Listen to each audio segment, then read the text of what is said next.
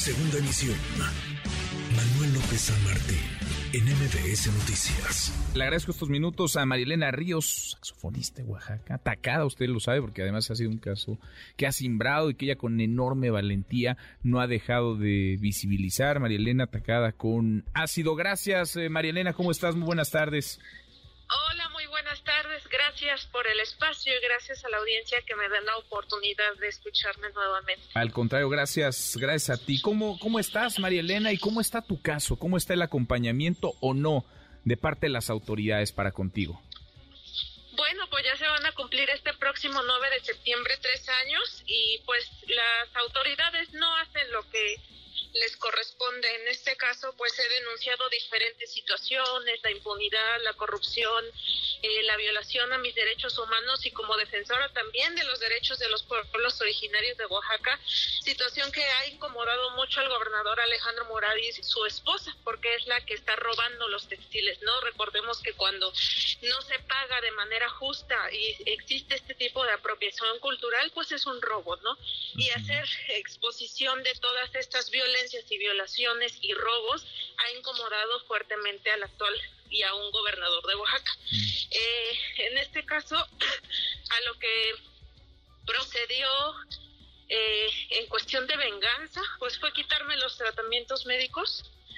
Eh, hizo una campaña de desprestigio en mi contra, Alejandro Murat, diciendo que a mí me han dado dos millones seiscientos mil pesos. La CNDH tiene cotejado peso por peso que el gobierno ha aportado en mi salud. ¿Por qué hago énfasis en esto de la salud? El Estado de Oaxaca no ha propiciado durante esta administración las condiciones en los hospitales para que nosotras, nosotros y nosotras podamos tener garantizado este derecho. En el Hospital Aurelio Valdivieso en aquel 2019 me estuvieron matando, ¿no?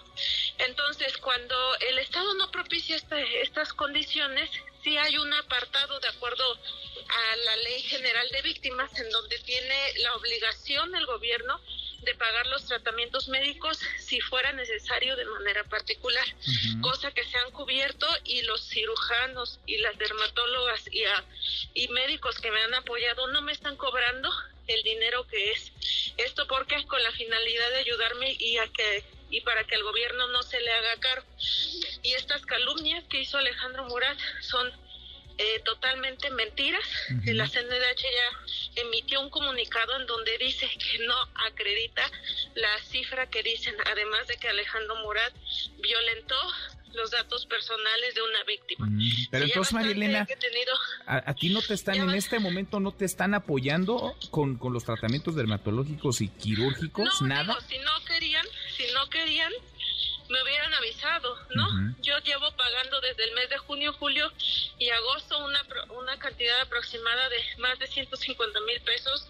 Tengo una cirugía que me están posponiendo desde enero porque nunca hay dinero que es por 150 mil pesos aproximadamente también y que no tuvo la cara, dijera eh, coloquialmente o vulgarmente como ahora se hace campaña presidencial Alejandro Murat, no tuvo ni los dientes para decírmelo en mi cara, ¿no? Me mandó a dos mujeres, dos abogadas para decirme que esos tratamientos se terminan y que no va, no va a haber cirugía, cosa que pues estoy exigiendo este mi derecho. eh, no, yo no he manifestado otra cosa, no es algo personal. Simplemente si su molestia es que haga visible la impunidad y la violencia, porque las mujeres nos están matando. Si le molestó que hiciera visible el feminicidio de Abigail el pasado 19 en Salina Cruz, lo siento mucho, pero son cosas que se deben demostrar, pues porque pues Oaxaca no es ese, estado folclórico de, en donde llegan los extranjeros y todo es fiesta. Pues no, no. Oaxaca es un estado gravemente feminicida. Y es, es la realidad que están padeciendo, que están sufriendo muchas mujeres, y es tu propia realidad y tu propia historia, y es el derecho de cualquier víctima poder alzar la voz. Ahora, ¿cómo está el tema de tus medidas, tus medidas de protección, María Elena? ¿Tienes o no protección en estos momentos? Eh, visibilizar esto evidentemente me pone en riesgo a mi familia y a mí porque el gobernador los está involucrando diciendo que les ha dado dinero.